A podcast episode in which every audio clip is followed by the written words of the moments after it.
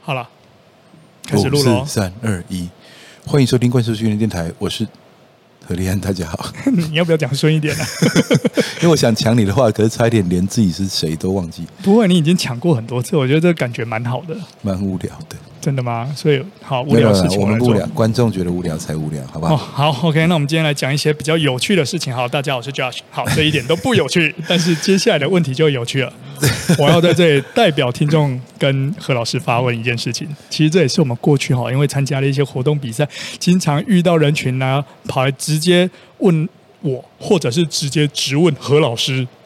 询问或质问都有，而且不是只有我们两个被问啊，真的，连我们这里训练出去的教练，在他们自己的教学环境里面都被问。好，我听到最扯的一件事情是说，嗯，哎，那何老师最近瘦那么快，他是不是生病了？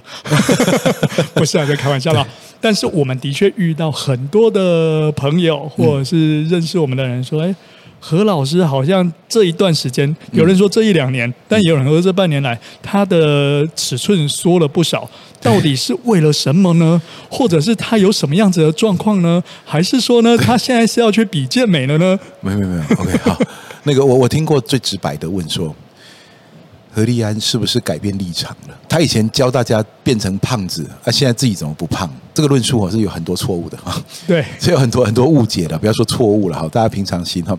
所以第一个没有教大家变成胖子，第二个是现在其实也不瘦，现在足足一百公斤，OK，足足一百公斤，吃饱了还会多点零头。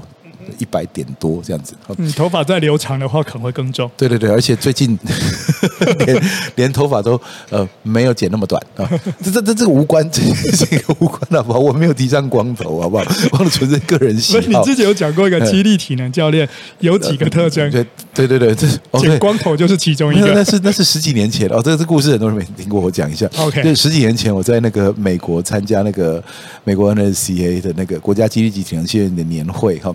它里面的很多研讨会，然后其中我就听了其中一场，然后其中一场那个讲者上台的时候呢，就就讲个笑话，就是说台下的人哈，这个所有的人都长得很像体能教练，为什么呢？因为所有的人呢都粗壮、光头，然后呢这个呃都穿。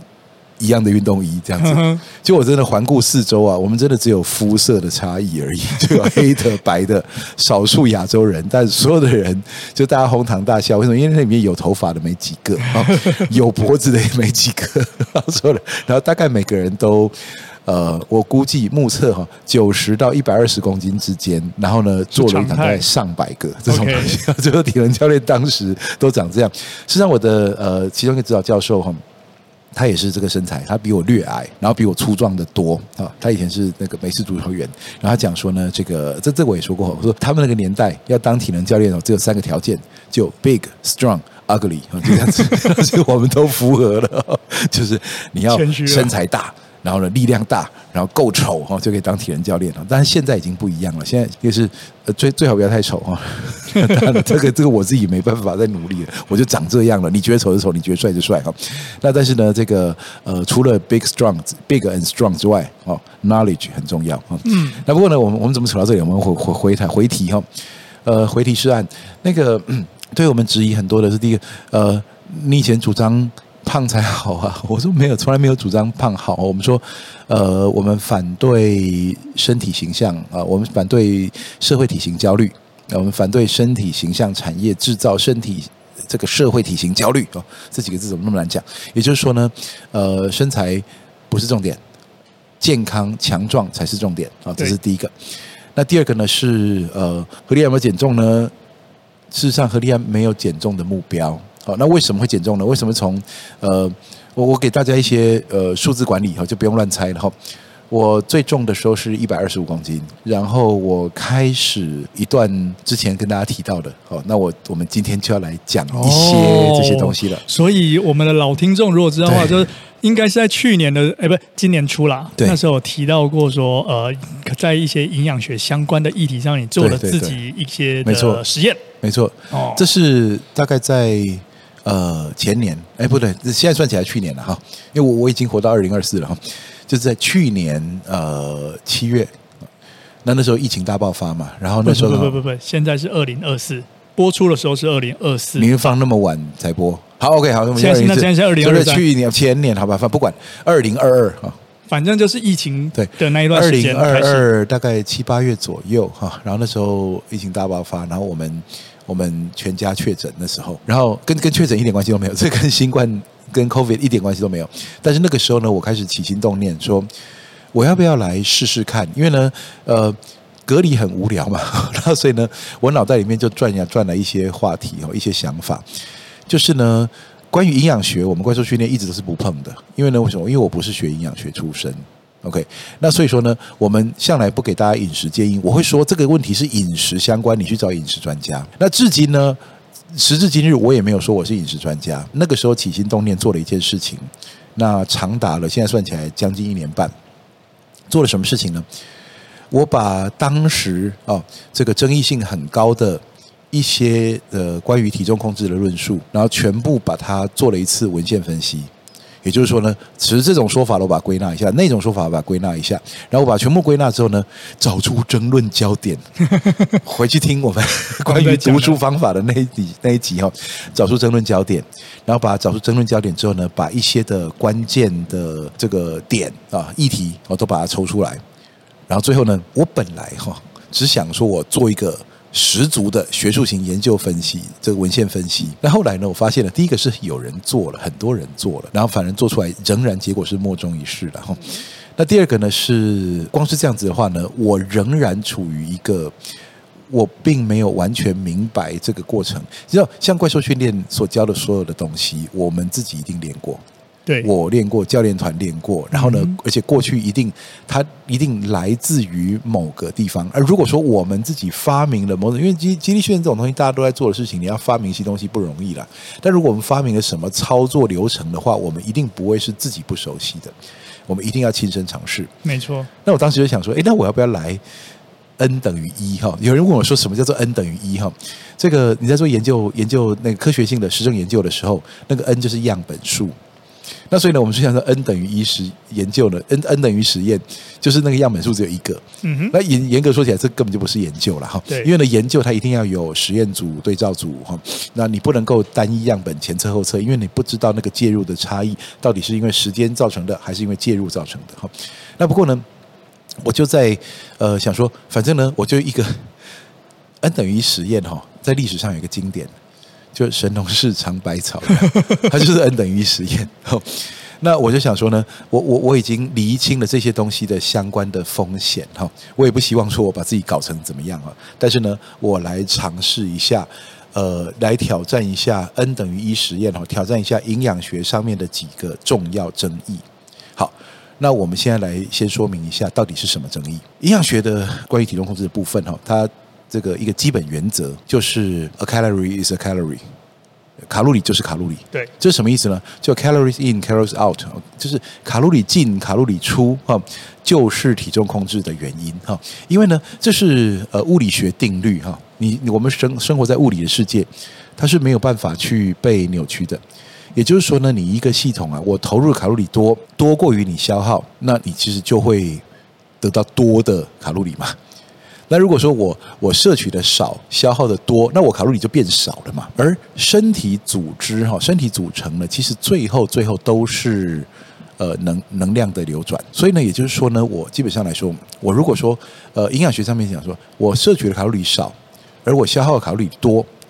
那我多消耗的地方从哪里来？诶，它就非常有可能来自于我身上堆积的多余的能源。那是不是我就可以借这个手法来降体重？所以呢，卡路里进，卡路里出就是这样哦，这样子哦，这个这个逻辑就是这样子来的。那但是呢，这个做法当然行之有年。事实上，我在体育系里面学的都是这一套。所以呢，计算卡路里哈，这样的呃，碳水化合物一公克是四大卡啊，然后呢，这个脂肪是九大卡。然后蛋白质是四大卡，然后还有一个酒精哈是七大卡哦，这样子。那所以说呢，你就可以去计算哦，你吃这个东西哈，它里面有多少蛋白质、多少脂肪、多少碳水化合物，那你喝的酒精多大杯，里面酒精有多少，这样子，你就可以计算一天的总热量。再来呢，透过你的数学公式哈，透过一些这叫做物理学公式啦，把你的什么体重啦、什么身身高啦、各各种指标、性别啦这些的带入一个公式，可以计算你一天的基础代谢率。然后呢，再加上你的这个运动代谢啊，这样子。那如果你要更精准一点的话，你连那个摄食后生热效应和这些通通都把它算进去，这样子。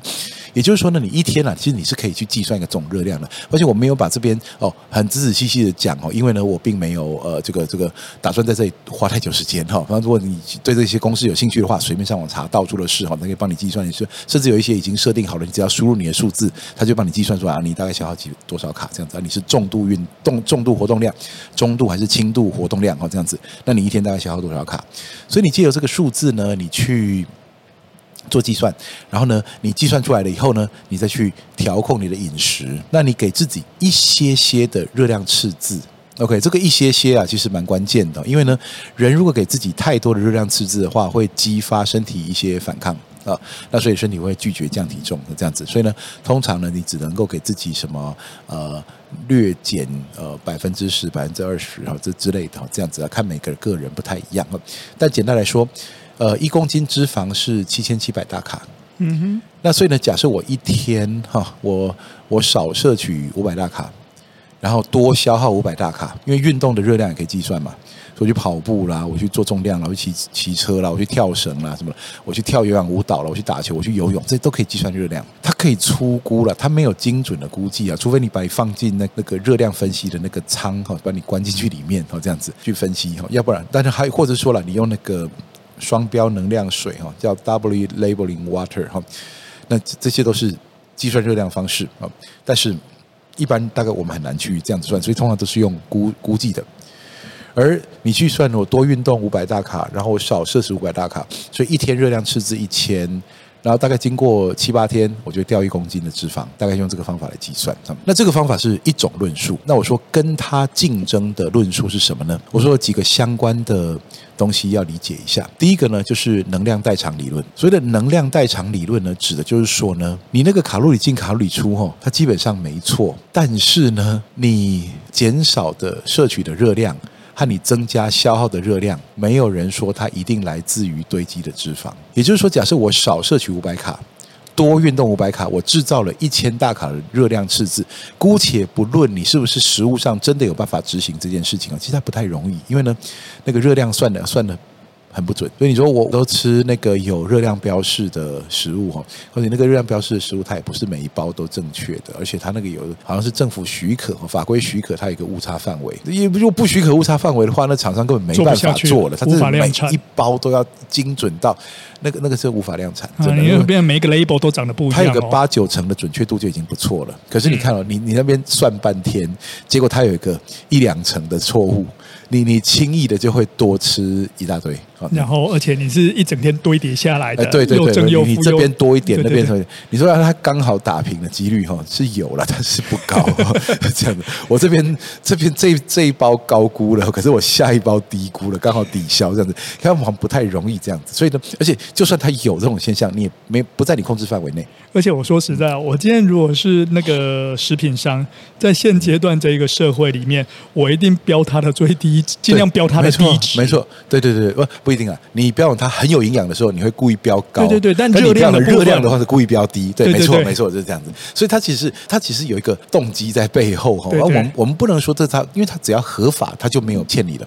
所以它合法的情况下，它会想办法标一个对它有利的。那这个这个其实大家要知道在心里哈。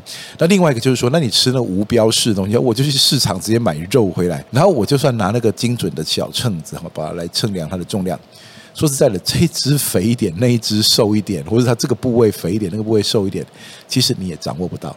而且在某个程度上，应该来说，以肌肉为例好了，对，同样一百克的肌肉里面能够含的蛋白质的比例，其实不一定每只鸡都一样，对不对？对对对，它它只是一个大概而已。是的，你知道每一个人哈也是长得不一样，再加上说那个呃肌肉有些会肥到肌肉里面含脂肪哈。那有一些就很瘦，你看牛肉就知道，其实昂贵的牛肉就是那个就是肥肥胖症的和牛啊，对，和牛就是肥胖症的牛。对对对对对，那脂肪均匀。其实这个这个据说了哈，我我是听过一种说法哈，呃，未经查证，所以我先教先标警语哈。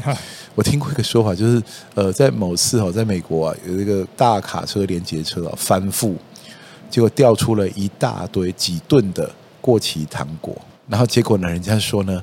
这个呃，这个糖果要运到哪里去啊？好，这这个过期了，你你想干嘛？好，这样子。他说没有没有，我这个我没有要给人吃。哎，他们其实有一些牲口哈，是靠着吃过期糖果去养的肥肥的，让那个肌肉里面的，因为我们知道这个人的脂肪细胞如果说承载不下的话，那其实会长出内脏脂肪，还有那个肌肉脂肪。啊，皮下脂肪还相对健康啊，那内脏脂肪就不健康，肌肉脂肪也不健康。所以现在是看到和牛，你看到和牛就是它已经很不健康的牛，那可能在喝可乐，对呃，对对对，像有可能看电影，说玉米加糖果之类的哈，这样子好，那看电影，对，躺在那边哦，听 podcast 啊，这样子啊，对，那所以呢，这个他把他们养成肥胖症，然后再来喂给你吃哈，这样子。所以，OK，不过我们我们先回来，我们这这个我我这个营养学这东西哦，我是怀疑我们一集讲不讲得完哈，因为它这些扯太多哈。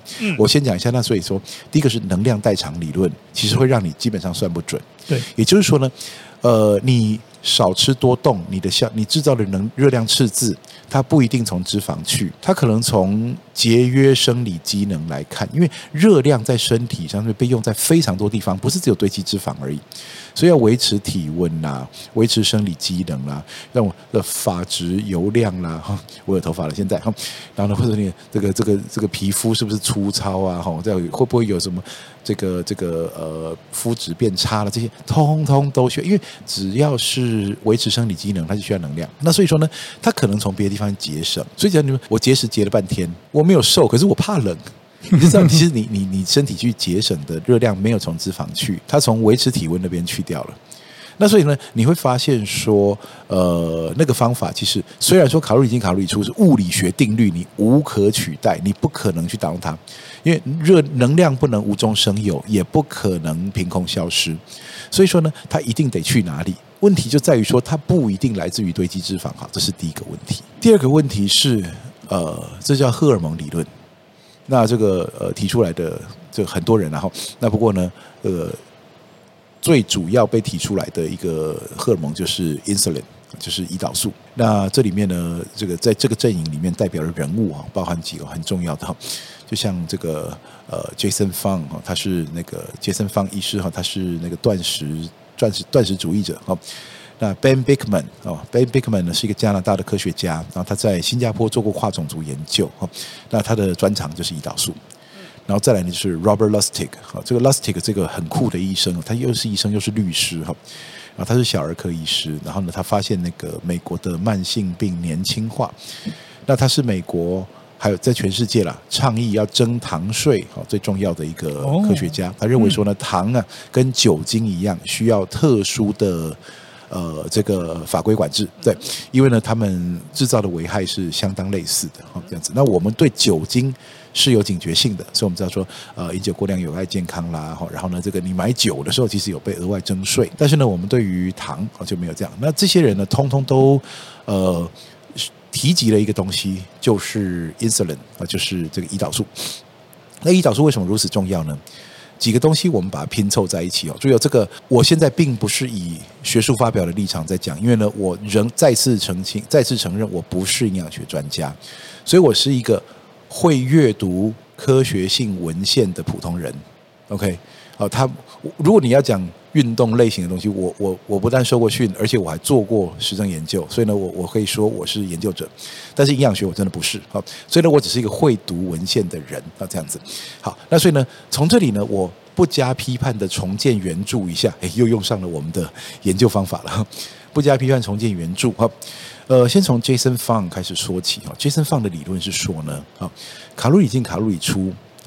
虽然是正确的，但是我们我们没有办法让它确定它来自于脂肪的增减，它可以来自任何地方。OK，那谁决定了你脂肪能到底要堆积还是要分解呢？是胰岛素。OK，胰岛素是一个合成型荷尔蒙，它具有非常强的抗分解功效。事实上呢，胰岛素的合成效果有多强呢？强到基本上有一些呃，这个健美选手是偷打胰岛素的。那基本上在在某些学位是禁禁药了。不过呢，这个基本上进来进去好像也没什么用，大家都还是在在用哦。那胰岛素呢，其实是他们常用的一个东西。为什么？因为打胰岛素呢，人容易增重。那当然呢，这个增重的过程当中啊，增肌也增脂哈。那不过呢，这个胰岛素它并不是增肌最好的一个选项了哈，而且同时它增加了很多的脂肪。因为呢，只要胰岛素在身上浓度高，那你的这个脂肪呢就会被它保护，因为它有很强的脂肪抗分解功效。所以呢，Jason Fung 呢他就认为说呢，其实呢，假设你现在的胰岛素很高，胰岛素很高，那你的那个你你去怎么样的去控制饮食，你身体就是誓死捍卫那个脂肪。胰岛素会挡住它，不让它分解。所以说呢，要降体重，一定要先降胰岛素。那 Ben Bickman 呢，他也是一样，他研究胰岛素哈，他研究胰岛素是相当相当多研究，包括跨种族研究。他告诉我们一个惊人的，我我从他的论述里面啊，从读他的书籍哈，然后看他的访问哦，专访，他讲了一个话，让我觉得相当，其实是我觉得希望更多人知道这件事情哦。就是透过一些调查发现，美国的成年人有超过八成有胰岛素阻抗，而他做跨种族研究，他发现亚洲有可能比美国更严重。我们都知道美国胖子国哈，美国很多人体重过重，但事实上呢，亚洲人呢，他可能不用太胖就可能出现代谢症候群。而胰所谓什么叫做胰岛素阻抗呢？简单来说，胰岛素是一个呃负责这个能量配置的荷尔蒙。那你的选择如果我我我我要堆积啊，胰岛素上来就叫你堆积堆积脂肪哈，堆积这个呃肌肉里面的糖类啊这样子。所以假设你现在摄取一个糖啊，然后呢葡萄糖进来，那它可能胰岛素就上升上升，就把它送到身体组织里面去。那那胰岛素阻抗的意思是什么呢？就是我的身体组织呢选择性的开始不听胰岛素的话，可能发生在脂肪，可能发生在肌肉。那如果发生在很大的层面的话，逐渐会发生二型糖尿病。二型糖尿病呢，就是你的胰岛素呢，呃，开始失灵了啊。那所以呢，你的血糖会很高，因为你摄取里面呢，摄食之后呢，血糖上升，胰岛素出来应该会把血糖送进身体组织里面，所以你在血液里面测到血糖会应该会逐渐下降才对啊。但是呢，有些人的血糖已经相当高了，那这时候身体呢会就胰脏会分泌更多的胰岛素，但偏偏呢。Ben Bikman 的研究发现了，胰岛素增加本身就会带来胰岛素阻抗，哦，这就跟抗药性很像哈，就是你吃一个药，然后呢，呃，越吃越多啊，你身体就会越来越阻抗，你之后就需要更多的药来达到一样的功效。那胰岛素就是身体分泌的荷尔蒙嘛。那你刚开始的时候呢，的这个它，你胰岛素在普通多的时候，你身体对它没有什么太多反应。但是假设你胰岛素越来越多，越来越多，你身体也逐渐的越来越抗拒它。好，那胰岛素为什么会越来越多呢？就是因为摄食啊，吃东西了哈，摄取食物就会激发胰岛素，而且是跟食物的种类有高度相关，摄取的时机这两个东西都有高度相关。所以假设呢，你摄取的糖类。那胰岛素一定比较高，那你摄取频率很高，所以呢，我们在摄取过后呢，呃，在糖类这个血糖上升啊，然后胰岛素跑出来，血糖下降之后，胰岛素还会持续一小段时间，然后它才逐渐慢慢下降。但是以现在人类的这个生活形态，啊，那你的那个呃摄取的频率太高哦，就是我们以前学了少量多餐哈，那这有可能这是被他们锁定了，所以我现在。不加批判哈，所以呢，我不告诉你说我到底怎么看哈。那你也先别急着去改变你的饮食哈。那不过呢，有可能高频率饮食呢会激发好几次的胰岛素，导致的身体呢这个逐渐的胰岛素呢就越来越高。那胰岛素阻抗可能就在这里发生。好，那这种说法呢，呃是一种。那另外呢，就是 Robert Lustig。Robert Lustig 他说，他为什么要这时候增糖税呢？他说呢，呃，事实上这一切都跟精制糖有关。精制糖被放在各种各种加工食品，以至于呢，使用加工食品频率越高的国家啊，它其实这个慢性病的几率是呃蔓延是越严重的，啊，泛滥是越严重的。所以说呢，呃，这几个东西拼凑起来，我们就会发现几件事情，其实蛮可怕的。什么事情呢？第一个，你我都接触过加工食品，嗯哼，而且其实我们过去以还相对健康的角度再去看待它。就像你早餐会吃麦片啊，营养麦片，喝柳橙汁啊，然后呢，午餐呢可能吃意大利面，然后呢，晚餐呢可能随随便便哦，我今天要补充一下蛋白质，就开一个尾鱼罐头这样子。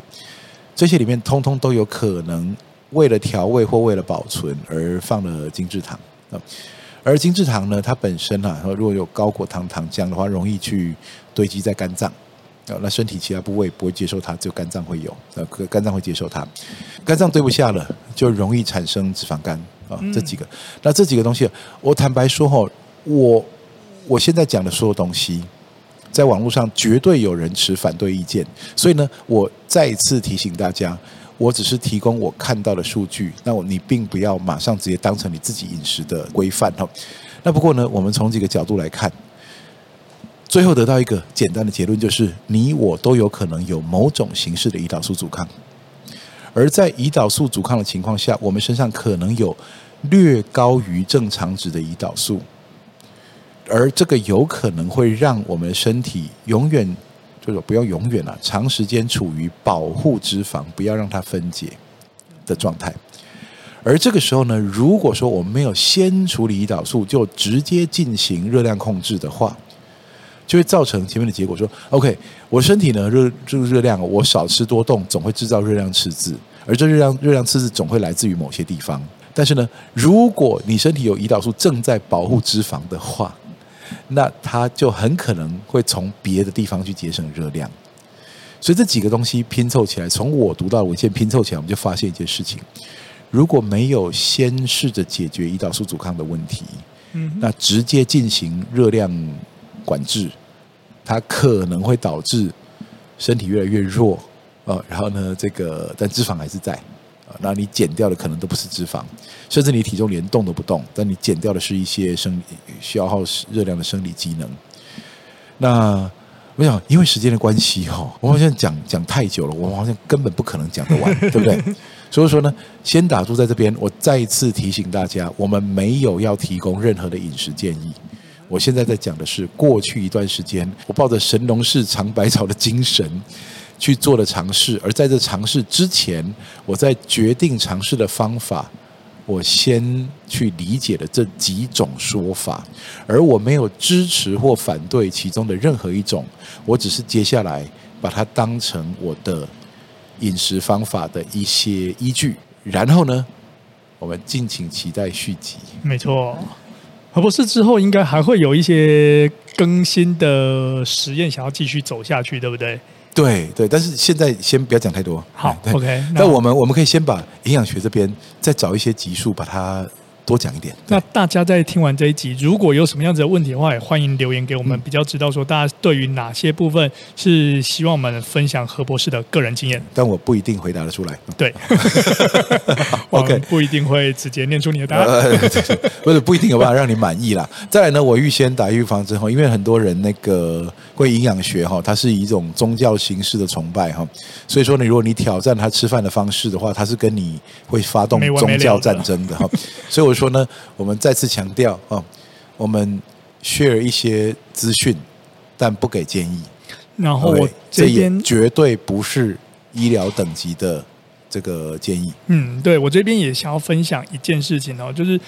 其实为什么我们一直以来都不会去探讨营养学这一块？主要原因就是何博士刚刚提到说，营养学这本身就不是我们的专业嘛。对，我们最多就分享一些我们的经验或者是这样，但它绝对不是一个那一种专业等级的建议。嗯、那再来另一件事情，就我的了解，营养学这种。呃，问题呢，其实很多的状况跟个体的差异是非常非常巨大的。对，这个我们后面一定会提到。所以，变成说，我们可能有一个做法，好像是对何博士或我有用，可对你不一定有用。对，这原因不是对或错，而以专业的营养学医师或营养师他们在做一些建议的时候，我相信他们也需要看他的这位呃委托人或者他病人有什么情形，他需要去对症下药，甚至对症下药过程中，他也要经过一些。的测试或者是理解之后，才能够有比较精准的判断。而且呢，我们后面应该有机会提到哈，一个人在减重的历程，你的生理上会产生很多阶段性的变化。所以上一个阶段有用的东西，这个阶段可能是突然间没用了。那你需要呃针对这个东西调整，而这才是好玩的地方。哈，N 等于一，没有实验价值的实验，我们之后再跟大家继续聊。好，那今天因为我们也聊了一段时间了，我们今天要 Q A 吗？我们的 Q A 是不是会被我们无限期延后？嗯、我们快快 Q A 一题，这一题相对的三十秒解决它。呃，不要这样对我们人家听众、哦，我认真回答他。三十一秒。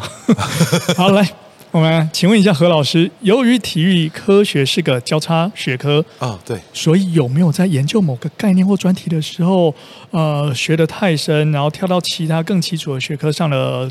情况，所以意思就是说，会不会就我们在做什么研究的时候，其实它要从哪些基础去基础科学，对对，才能够架构起来。我记得这一题哈，我我直接回答答案哦，是，而且呢，不是研究的太深才跳进去。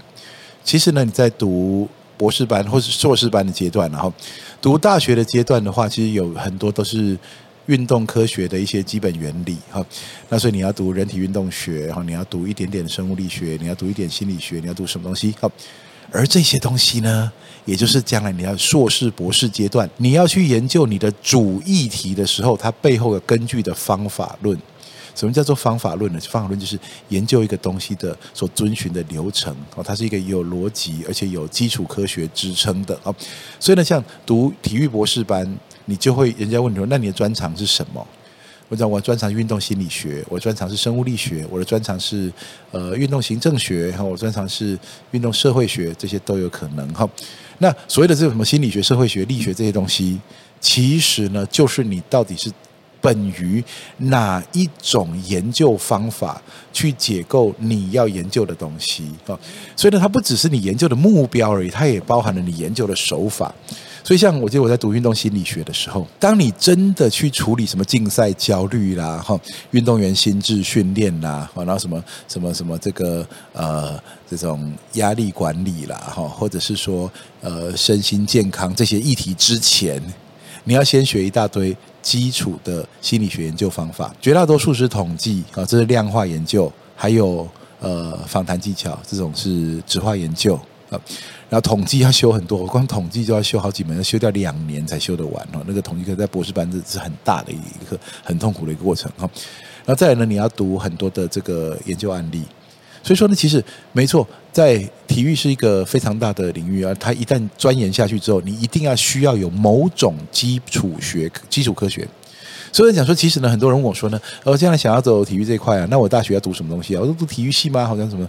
其实未必。其实你只要，如果说你将来想要走的是呃运动科学，尤其是应用相关的研究，你在大学阶段反而哈，其实如果去读生物，或者去去读数学，哦，去读工程啦，去读什么，你通通都可以。为什么呢？因为你受过某种呃，最好是你有兴趣啊，然后又有热情，然后的这种基础科学研究。你有基础科学的底子，那你再去研究运动的现象的时候，这些都是你的研究方法的一个基础。所以说，的确，你绝对会钻进一个就学，而且它不是说等你研究到很高深才需要，它从底层一开始你就必须选择一一种方法，一种呃研究系统去熟悉、去熟练，在里面成为一个合格的研究者，然后才能够，其实到最后最后，你都已经具备这些能力了。才有机会去研究你真正有兴趣的东西。嗯，好，那希望大家听了这个，大概了解了说，呃，我们在学习一个科学或研究的时候，其实有很多不一样的工具。我们如果有它的基础的话，其实都可以变成我们一个研究过程的一个手法。基本功，对，没错。好，好，由于刚刚已经被按喇叭了，呃，对对，那个是巧合吧？路边的车突然不高兴了，对对，对，我也不知道，嫌我们在里面讲太久。嗯，不过我们时间也差不多了，那我们这一集的怪兽训练台先到这边，大家有什么问题的话，留言在我们的 YouTube，我们会尽快回复给您吧。对，你讲的我好没有信心，好，各位，这样好，拜拜，好，谢谢大家，拜拜。